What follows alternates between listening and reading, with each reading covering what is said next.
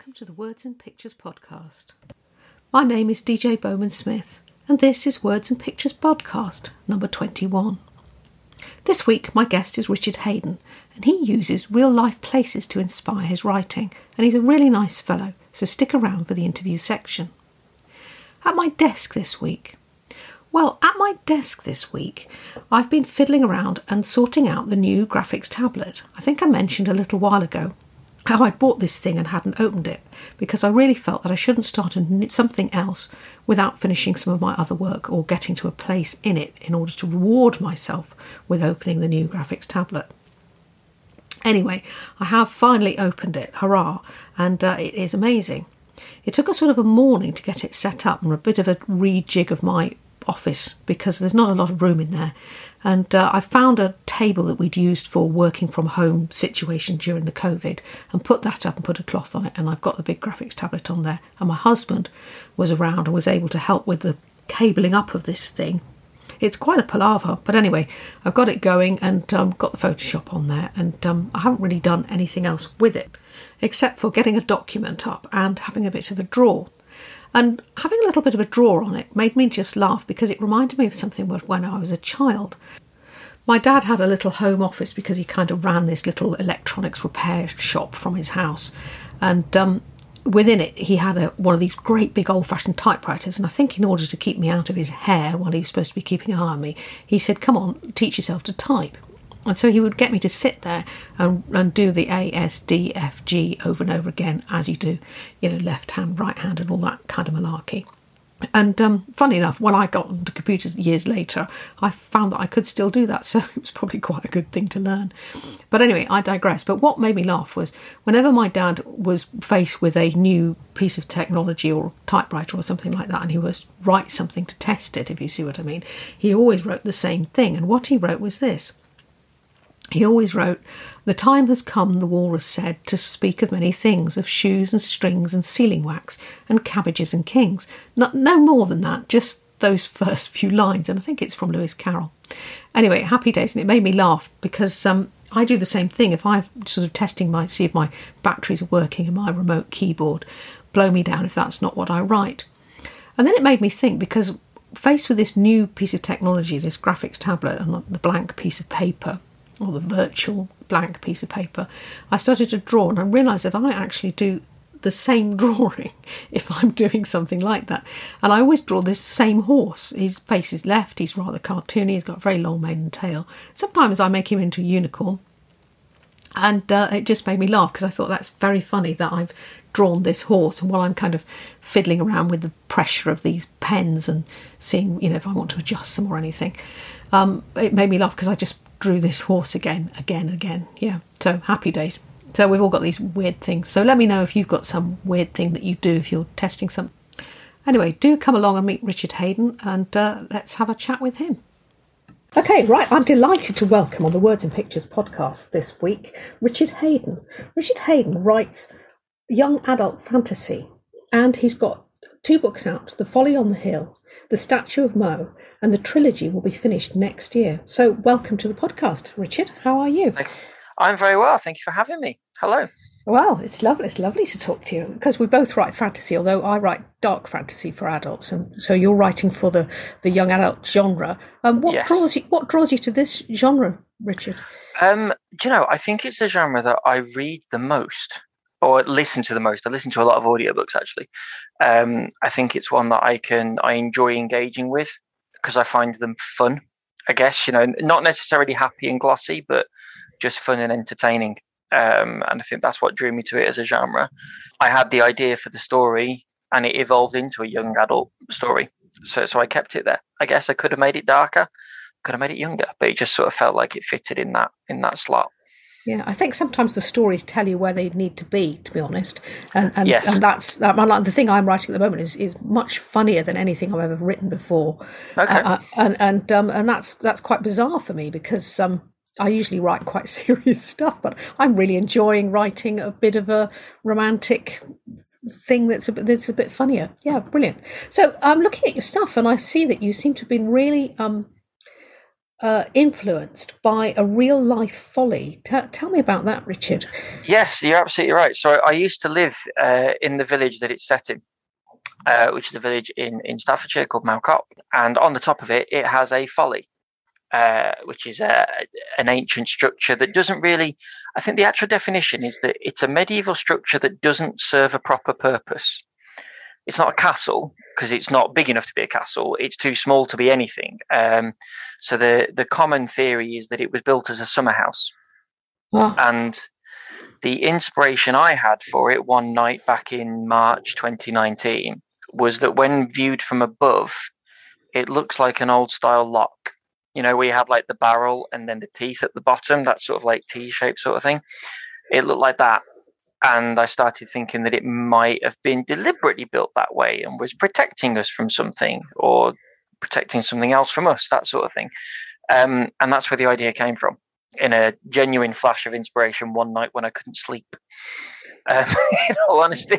yeah. Well, I think I think it's good. And do, do you find if you can't sleep and you have flashes of inspiration, do you do you get up and do something about it, or do you just Yes. lie there No, like me and mull it over and hope you still remember in the morning? Um, I tend to write it down. I think so. If I was to rewind my mind, I think that a lot of the of that book, because I, I created it as one book and then split it into three parts. Um, I think a lot of that was created as a pencil outline, probably within a couple of days, because I just had the ideas about what I wanted to do. Not in any detail. You know, I'm not saying I wrote the whole thing because in that, that time because I didn't. But in terms of this will happen, then this will happen, then this will happen, then that will happen in a couple of days and then I broke it down. So yes, I absolutely did that. And because of that, it was pretty much written in the notes app on my phone over that first sort of 48 hours. And then once I had that, I turned it into a proper template that I can use. And then I started writing and creating that story. Yeah. And how long does it take you to write them? The, the two. So each three, each third, each book took me about three months ish. that's quite quick. I think. I think I think that's very good. Did have I you had was- a, have you got writing in your background that you've managed to do that No. in, in No. what I feel is quite a short time. I think I took Uh, so, 10, 10 years over my first one. The- a few people tell me that, and I do. I feel sort of um, a little bit imposter syndrome or guilty for No, saying don't, it. don't. was- No, no you're, genuinely- you're obviously talented. That's rubbish. Don't, we're not doing Yeah. imposter syndrome here. That's there's Okay. no room for that on the Okay. Words and Pictures podcast. You absolutely Right, okay, we'll deserve go with it. talented yeah, that's fine. Yeah, exactly. Um, No, I, I think I, I had some things working to my advantage. So at the time, I was traveling a lot for work. So I was staying away in hotels every other week for a week. And there's not a lot to do when you're staying away with work. So I had the best part of two, three hours a night, every night, every other week, where I could just sit there and do it with no interruptions because I'm on my own in a hotel room somewhere in the country. Um, so that helped. And I maybe it's not a traditional way of doing it, but I, even though I had that pencil outline, I just went with it. So what you said earlier around how stories just sort of evolve and end up where they end up, that's how I did it. So I'd start each chapter with, okay, my characters are here. I need to get them to there. Let's just see what happens. And I let it flow. And that's how I got that first draft down. And when I say sort of three months, I mean first draft. I don't mean edited and refined and tidied up and neat. And I literally just mean words on a page. Here's the story. Now let's start tightening it together, um, which is what I'm now doing for part three, uh, just to get that finished off so I can release it next year. yeah. Have you got a release date in your head or? Not yet. I'm trying yet. not to hold myself to it because I've had a very busy year. Because we got married. I've moved house this year as well, which is why I have boxes of stuff behind me still. So I don't want to tie myself down too much, but it will be early next year. I would say January, February time.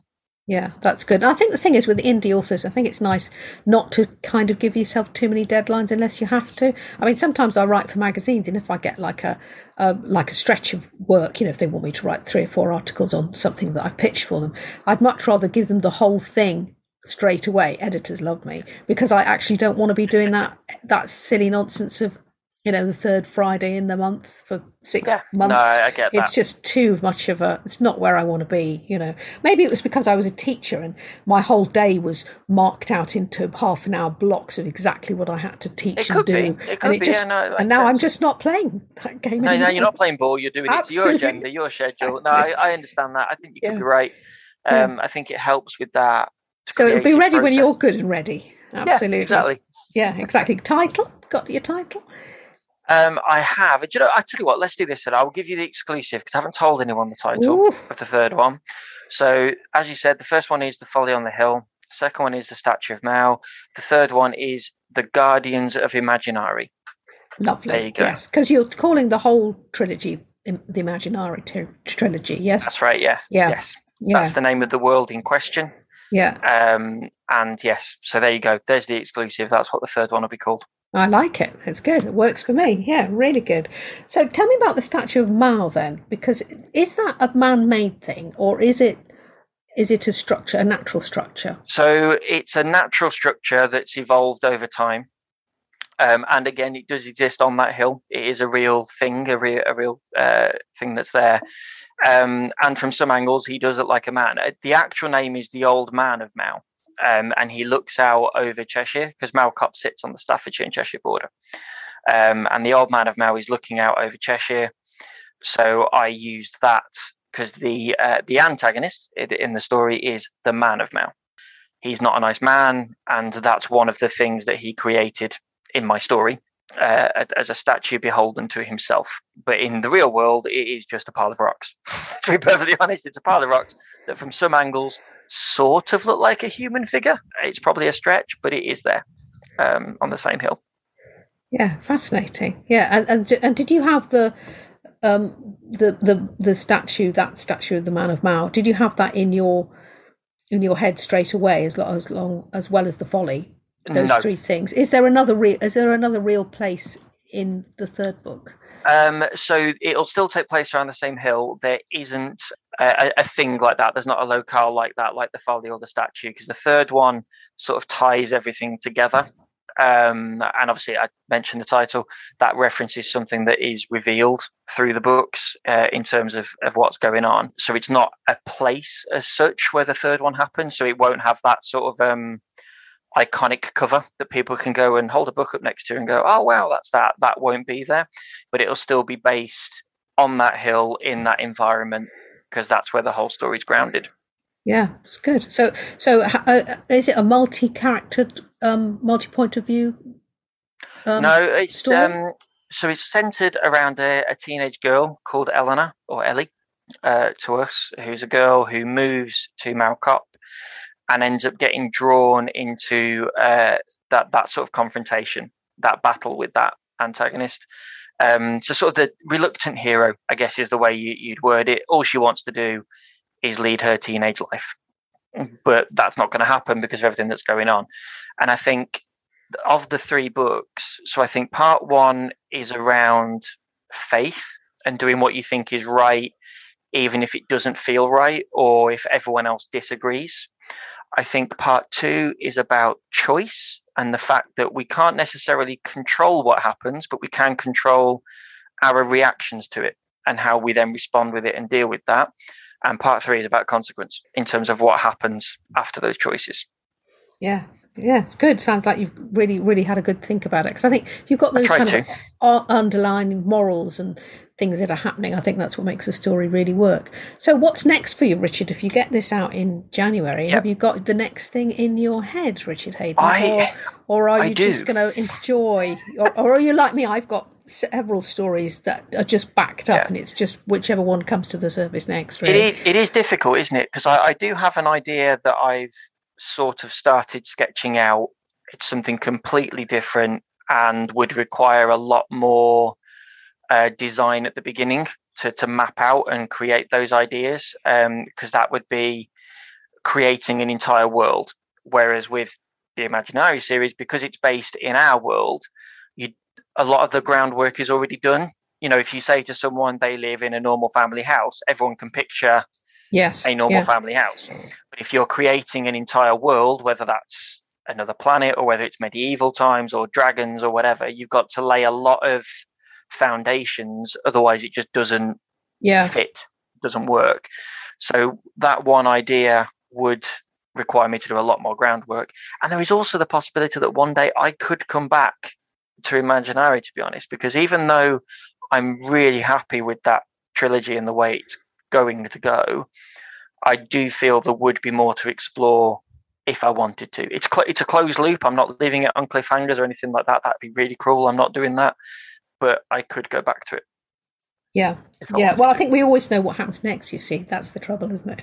Yeah. and and it's not the, and I always say, say to people, people go, oh, "Where do you get your ideas from?" And and that's kind of immaterial, really, because the ideas aren't the problem. Getting it executed that is the problem. You know, I've I'll give you ten ideas on on on a on a cup of coffee. it's yeah, just absolutely. yeah, it's just that's if you've got that kind of mind, I think that's that's how it is. So it's, it's because about this being is able. Sorry. I was Go going to say it's about being able to trans transpose what you're visualizing onto the page so that other people visualize it in the same way. yes, Because yeah, and sometimes you can have a really elaborate idea in your head, and as you start putting it down, you realize it won't work because you need to spend four pages explaining something to make this one thing work, and it just makes it laborsome. So you end up taking it out. So it is that balancing act. That's how I see it, anyway. But yeah, yeah. I think it is because I think- you. It's a case of not not um, taxing the reader too much, so that they can just enjoy the story without being lost in a load of it needs to description. When you write fantasy, I think you've got to really rein yourself in, you know, because you think, "Oh, this is a great idea. Let me explain this religion that I've invented," and then you think, "Actually, actually, no, six pages in the delete." Yes, absolutely. Yeah, exactly. Yeah. Yeah, yeah. Select That's all, it. go away, carry on. Yes, that's it. Exactly that. Yeah, uh, yeah. I think I think that's very true. Okay, so Richard, because this is a words and pictures podcast, I have to ask you about your book covers. Do you do them yourself? Do you get them done? Does your friend up the road do them? So okay, so the how how do they how do they come into the world? Um, okay, so the book covers are pictures that I've taken. Obviously, not the lightning in the background. That would be very weird. Um, Well, I don't but the know. picture of the pho- well, I'm, I'm, I'm ready. I'm here for you, mate. Whatever you want to do. No, uh, so no. Although interesting, when the storms hit a few weeks back, someone did send a picture to BBC News that is almost identical to my book cover, which Oh, is funny. artificial. It was very, very strange. I did enjoy that, but um, I, yeah. so, but yes, anyway, to answer your question, so the pictures are mine. The covers themselves were designed by me and my now wife. We we tinkered about with them, we played, and then we sent them out. We're quite lucky that we've got a close circle of family and friends that are creative in many different ways. Mhm. So what we did is we sent them out and then sort of canvassed those opinions and made those changes. So whilst ultimately we had the final say, I had the final say, we had the final say, it was a group effort to say, well, actually, this looks right, that doesn't change this, move that around. And then once we landed the first one, that sort of gave us the template for the second one to do the same thing with a different picture. Yeah, well, I Um, think it's quite nice to keep them. I think if you're writing in in series, you, you need to, you need the three books or however many books you want write to, to look of a piece. They need to come together. yeah. I think that's really My OCD really wouldn't allow thing. me to do otherwise. it would Yeah, not allow me to do yeah. otherwise. Yeah, yeah, yeah. I know what you mean. Yeah, I, I'm I'm I'm quite autistic. I do my own covers um, because I'm also an artist, but I, but I have to have them so that they look together. And, and like you say, with your friends and family, um, I one of my both my daughters are very artistic, and one of them's in advertising. And I always send my stuff to her, or better still, if she's around, she'll come and she'll just give it all a bit of a tweak. And actually, I don't know what she does, and it's still my thing. But whatever she's done to it, suddenly it looks a bit better. Magic. yeah, Just she does sharpened it just- up a little bit. Yeah, she just I- has a little fiddle with it and goes changes a font or moves everything to the left or Yeah, I don't know, absolutely. you know, and you know, or, or just says, "Oh, mum, take that shadow off. That looks crap." You know, No, yeah, and I- you just I need you just need a, you need an art editor. It's very important. People, I think people You need those eyes. You need eyes on it. Yeah, You absolutely. need those eyes that are independent, that are not attached to it. Because ultimately, the book cover is obviously it's the first impression. I know you shouldn't judge books by them, but people do. But you do, yeah, It needs to stand out, but you also need to show it to someone who knows nothing about the story. So, in the same way that I shared my book with a group of people to help me refine that, I deliberately showed the cover to other people that hadn't read it because I didn't want any preconceptions of, well, I've read the story, so the cover makes sense. Yay, because the majority of people, it's going to be the other way round. The cover's going to then need to fit after they've read it. It can't only make sense if you've read it, sort of thing. yeah, Um, yeah. So yeah, and I, I've seen yours, and I, I, I like yours. You're, you are very Oh, thank you. creative and artistic. I'm a little bit envious. well, you're very sweet. Yeah. Oh, well, thank you. I'm glad, I'm glad you like them. Uh, yeah, I think it's uh, yeah, it's always a it's always a big it's a big job. The covers. I think um, that's my second lot that are on there. Um, because I've been around for a very long time and I'm rather old.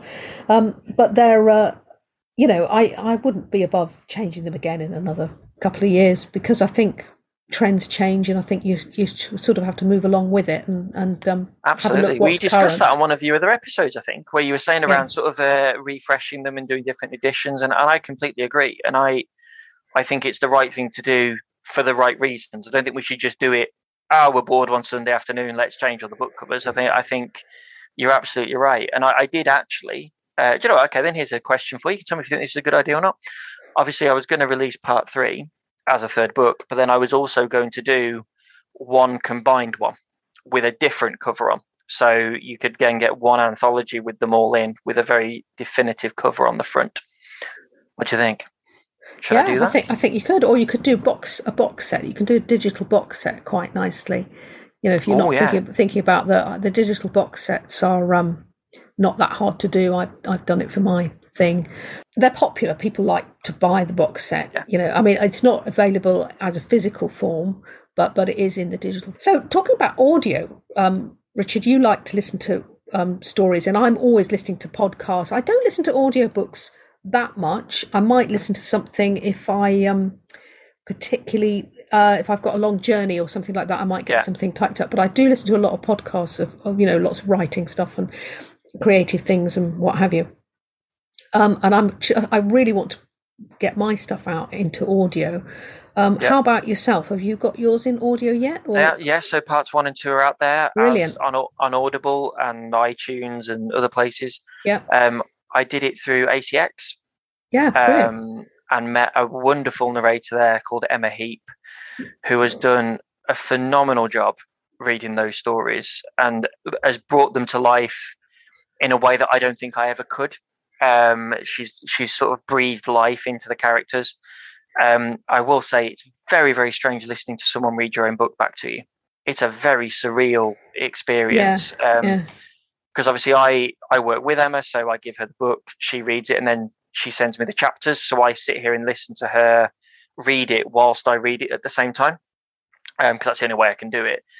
And it's so weird because she will have picked up on a mood or a tone of voice that I hadn't thought about, and I'll hear her say something in a certain way, and I'll sort of pause it and go, actually, that is what that person's mood would have been right now, but I haven't described that. That's just the way it's come across, and it is very, very strange. But I no, I love those audiobooks, and I, yeah. I would recommend ACX.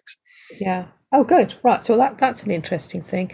Yes. No, I haven't. I've I've um, narrated one of my children's books, and I've got it all there, the files. And have I actually got it loaded up yet? No, I have not. Okay. I've I've just never got round to it. And I did it like the beginning of this year, and it's just okay. sat there. And I just thought, oh, you know, it's just yeah, there's just too much to do, isn't there? But this is the trouble. Yes, definitely. Um, so, Richard, do you publish wide, or are you exclusively to Amazon and ACX and all that kind of uh, thing? So, at or? the moment, exclusively to Amazon. So, Kindle and paperback for the books, and then yeah. I think through ACX, the audiobooks are on Audible, iTunes, and obviously through Amazon directly yeah. as well. Yeah. Um, so at the moment, just exclusively through those. Yeah, I think it's a very it's, it's very hard the um, wide or exclusive question. I mean, I I did the wide thing, and I I couldn't make it stick. To be honest, there's just not enough hours in the day to be advertising on Kobo and trying to sort out draft digital. Yeah, there's just you know, no I, time. No, I, I work full time. I obviously I I like to go out and do things, so I don't want to spend my sort of whole day working and then whole day advertising, social media interaction, pushing it around. It it is hard. Yeah. Um. So I, I suppose you could say I ticked the the, the more straightforward box. Yeah, and I think way. that's fine. I think it's fine to do that. How does uh, what does your writing day look like uh, uh, as a full time worker and writing as well? How how what how does that fit into your day? How do you make it work? Do you mostly so, write at the weekends or? Interestingly, I only write at the weekends if my wife is working that weekend. I will give myself a break over the weekend and if she's around. And the reason is is because I work from home, so I'm talking to you now is my office. This is where I work. What I don't want to do is sit at my screens five days in the week and then sit down at them again Saturday and Sunday for a long period of time. So what I tend to do is I'll either write in the morning before I start work, if I'm up early enough and my brain, because sometimes I wake up and I'm just sort of awake, like a light switch, bing, okay, let's go. So I might do it in the morning. Mm, lucky you. That's never happened to me ever. I'm not a morning person. I don't get that. My wife's not a morning person either. No, me neither. I'm like, oh no, no, no, um, no. So yes, it's either in the morning before work or in the evenings after work or after she's gone to sleep. The exception is if I'm on a roll or I've set myself a target that I want to hit and I'm trying to force myself through it in terms of no, I need to keep this momentum going. Yeah. So when I, I, I said I'm working through part three at the moment, I'm doing a chapter a day. So it's just right. I'm going to sit down, do a chapter, then I stop, then come back to it the next day because I find that keeps me fresh enough for editing. Because I find if you, if I get too tired while I'm editing, the yeah. quality starts to drop massively. Yeah. It's just an attention thing, I think. Um, but yeah, that's the best answer I can give, really, before or after. Yeah, that's that's good. I, I, wish I was one of these people that could get up. Well, I, have got a writing friend, and she goes, "Oh, I get up another hour earlier, and I get some work done." And I'm like, my brain just isn't functioning at that time of day. You know, I'm all right, sort of late morning. By the time I'm, i get up and I do like all the boring chores and get all that yeah. done, and I take my dog for a walk, and and then by the time I've kind of got back about half 10 from walking the dog, then I'm drinking coffee and then I'm like, ah, now where was I? now I? I'm ready. Yeah, I'm now ready. I'm ready. Yeah, no, but I can't. I can't do anything first thing. Yeah, I mean, I would. I would rather get up a bit later and stay up a bit later and perhaps work a bit more into the evening. Sometimes I'll kind of work a bit in the evening as well because it's kind of a good time for me. But then you know, when you're married, you kind of do feel you should see your spouse at yeah, some point. I think yeah, you're absolutely right. I think it also depends on what sort of um, day I've had. If I've had a particularly long, busy, tiring day at work, sometimes the last thing I want to do is carry on in air quotes working into the. So it is that sort of that balancing act. Yeah, but I yeah. do agree. It, it ultimately just depends on when I'm free and when I can do it. But I do also do it late in the day, like you're saying as well, if yeah. if I can.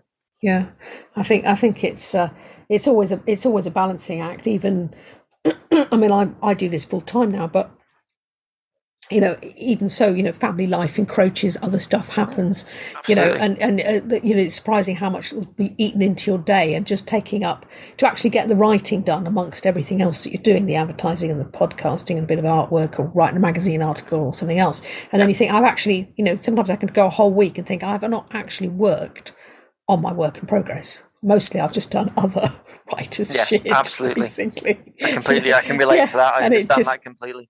Drives you mad. So, are you mostly just? I've, I've noticed you've popped up on TikTok. Only very briefly, because I yes, I saw you there, and I thought, ah, hello. You, you just yeah. just jumped in there. I've not been on there very long, a couple of months. That's all. It's something that I'm weird, isn't it? Trying, it's a weird space. Yeah, I'm trying to reach into because I'm aware that it's a good thing, and I, I, know that people tell, you know, I'll say positive stories. They've had good interactions. They've even got a few sales out of it, etc., etc. And I so so I, I, set up the account at the same time that I set up my official ones for Twitter and Instagram because I wanted to have the same handle on all of them. Yeah. So I just set up yeah. the TikTok account and set it to hidden. And then over the last couple of months, people have started talking to me about it a bit more. So I've just started I say started experimenting. I think I've posted twice, maybe half a dozen times, something like that. And I'm just going to sort of try and figure it out. Um, I know someone else you had on your podcast was uh, offering some tips and things like that. So I'm going to dig those out so I can start digging into it because I do believe it's something I should be doing. Because I mean, ultimately, I I wrote the stories for me, as I mentioned. I wrote them because they helped me kill time in a hotel. So I didn't write them because I wanted to be a bestseller and this and that. Obviously, if that happens, then yay. You know, I'm not going to say no, but the more people that can find it, the better. So I don't mind pushing those sort of boundaries. But equally, as we just said, what I'm not going to do is put myself in a position where it's like, right, I finished work at half five, so now it's half an hour of Twitter time, and then it's half an hour of Facebook time, and then Instagram, and then TikTok, and then we'll go to bed because that yeah. won't work either. No, yes, I think this is. I think this is the thing, and I think if the social media isn't, if you're not finding it fun, it kind of shows in the in the timeline. You know, so I, so I kind of do it when I'm in the mood, and I, I kind of I do like Twitter. I make a lot of connections on Twitter. I must say, probably because I've been on there forever, and I do I do make a lot of connections on there, and I quite like to. Um, you know, I, most of the podcast people that I get on are because I know them on Twitter.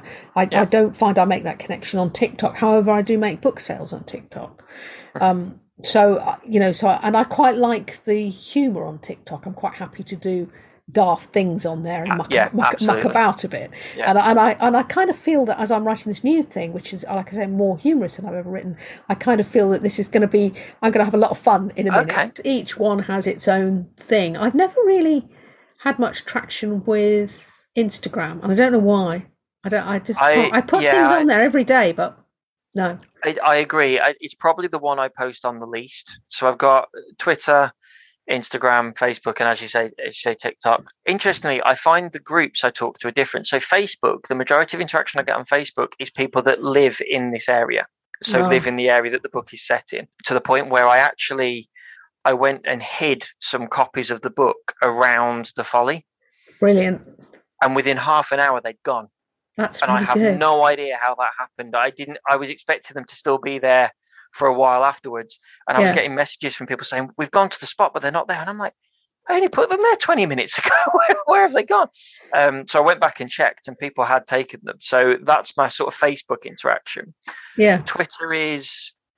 There's some really lovely people on Twitter. I've made some real friends on Twitter Yeah, I in the writing Yeah. community in general, um, Yeah. and I love that and I guess that's probably more at the moment for me anyway. That's more the creative writer side of interactions.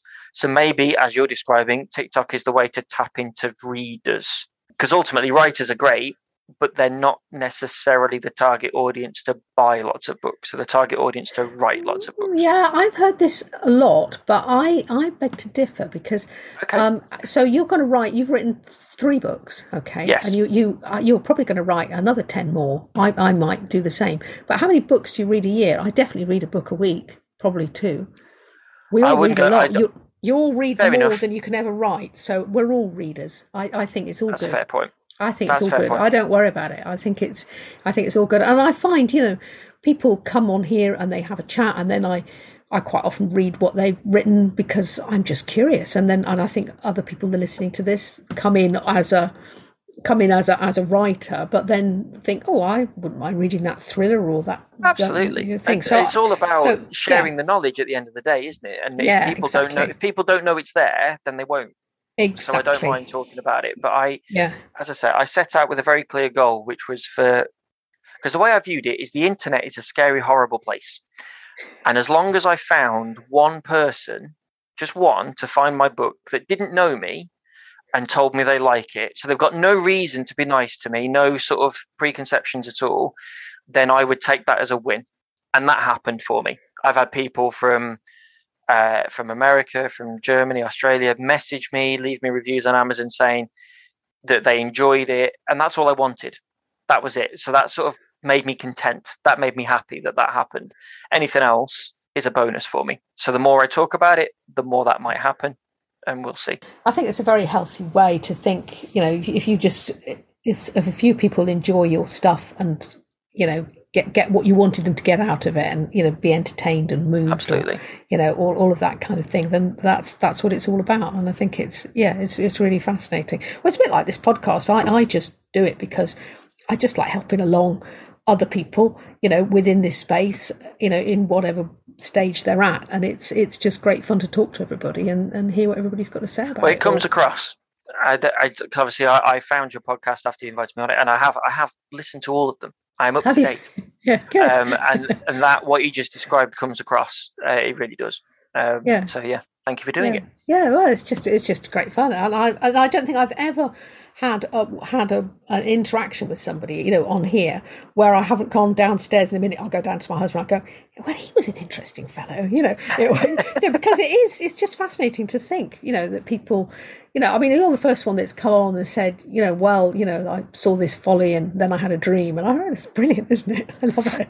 Thank you And, very know, much. I appreciate yeah, that. yeah, but you sort of see that, you know, and you see that, um, you know, the statue of Mow, and you and you sort of think, oh, that looks a bit like a man, and then your, you know, your whole um, imagination goes on, and it's it's amazing what triggers those stories, and it's not just like a little thing. You know, this is a this is a whole trilogy that's grown in your in your in your psyche, and it's it's fascinating to feel that that's what's happened, and you know you've been able to execute it because the executing it is the very hard thing. I think. Yeah. It can be. Yeah. No, I, I, don't disagree, but I that's very humbling. Thank you. I appreciate that. Yeah. No, it is. It's it's it's a good thing because I think all people are imaginative and but writers we do something with it we we take it and you know give it breathe it life and i think there's a kind of magic in that and i think we should all be proud that we've you know got that far i think yeah absolutely well, i agree with that thank you well where can people find you richard hayden online so where can, on, where can they find your your stuff so my stuff okay so on amazon you can search for richard hayden um, or the folly on the hill or the statue mail and they'll come up on twitter it's r underscore c underscore hayden and then that's the same on instagram and tiktok but don't expect much content on TikTok at the moment, but it's the same handle. And on Facebook, it's Richard Hayden Author. And similarly to you, the profile picture is the same on all of them. So that's how you know it's me. Yeah, and I think that's helpful as well because you can sort of see where everybody is. Brilliant. Yeah. Well, Richard, thank you so much for coming on. It's been lovely. Thank you for having me. It's been an absolute pleasure. It was lovely to talk to Richard, and uh, what a lovely man. And I wish him all the best with all this stuff, and I'm sure we'll get him back on again next year when he gets that new book out. Anyway, in the meantime, um, my guest next week is Gemma Lawrence, and Gemma Lawrence writes historical fiction, so we'll be talking a lot about the Tudors and all that kind of thing. And she was a fascinating character as well. Anyway, in the meantime, uh, I hope all your Christmas preparations are going well, or if you're listening to this in the holidays, Merry Christmas too, and I hope it's all fabulous.